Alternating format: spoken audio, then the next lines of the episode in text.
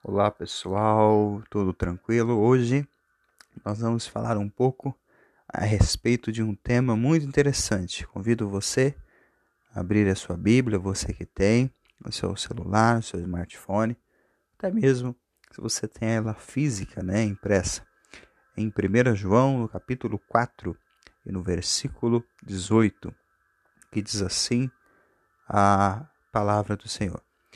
No amor não há medo, Antes, o perfeito amor lança fora o medo, porque o medo produz tormento.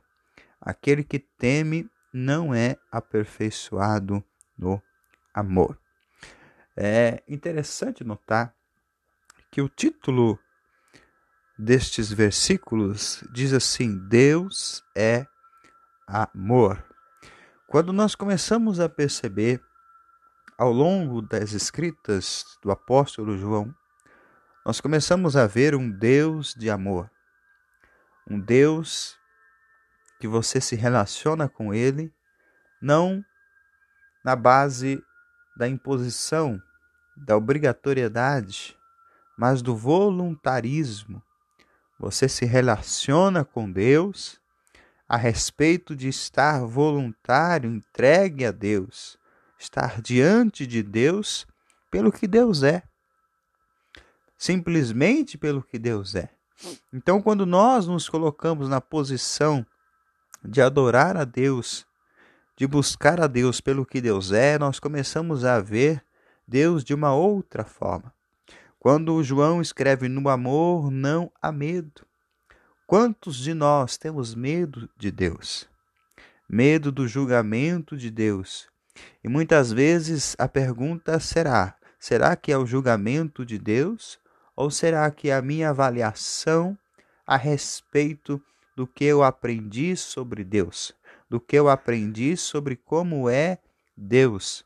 Muitas vezes nós aprendemos que Deus é assim, Deus é assado, mas nunca vivemos uma experiência profunda com Deus, uma experiência profunda ao ponto de dizer Deus é diferente daquilo que eu aprendi.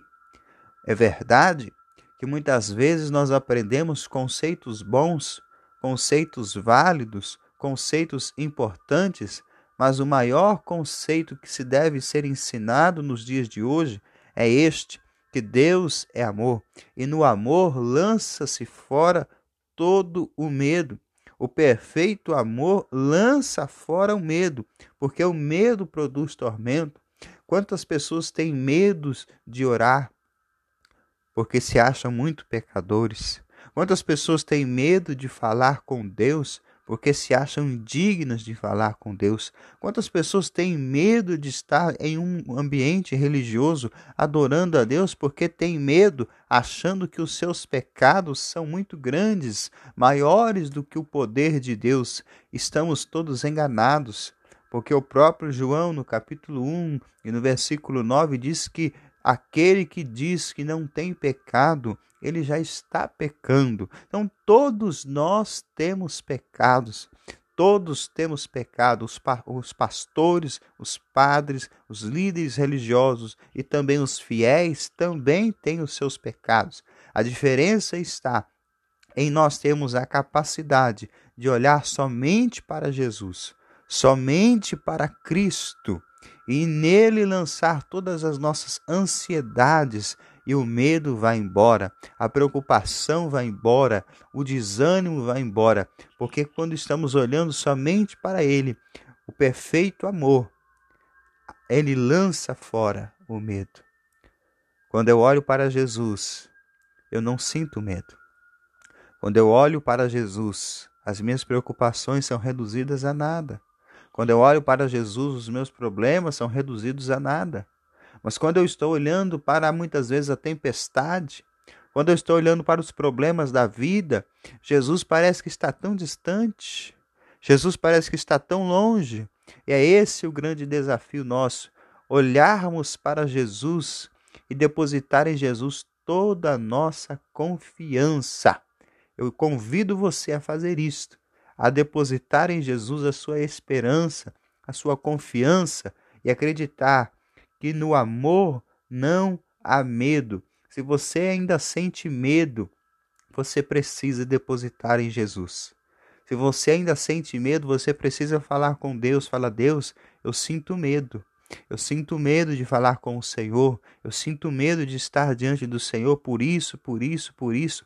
Abra o seu coração e você vai ver o que Deus vai fazer na sua vida. Vamos orar? Amado Deus e eterno Pai, eu te agradeço. Eu te agradeço, Senhor, por esta rica e maravilhosa oportunidade de poder comentar a respeito da Sua palavra com estas pessoas que estão me ouvindo, Senhor, agora. Eu quero te pedir, Senhor, que o Senhor abençoe a minha vida, abençoe a minha saúde, abençoe a minha casa, abençoe os meus amigos, meus familiares. Que o Senhor me dê graça a sempre vencer os medos que possam surgir ao longo da caminhada.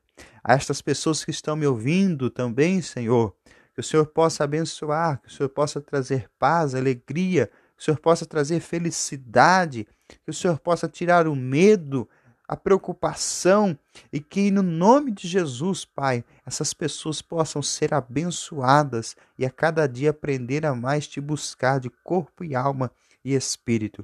É que eu te peço, Senhor, e te agradeço em nome de Jesus. Que Deus abençoe você, sua casa, a sua família.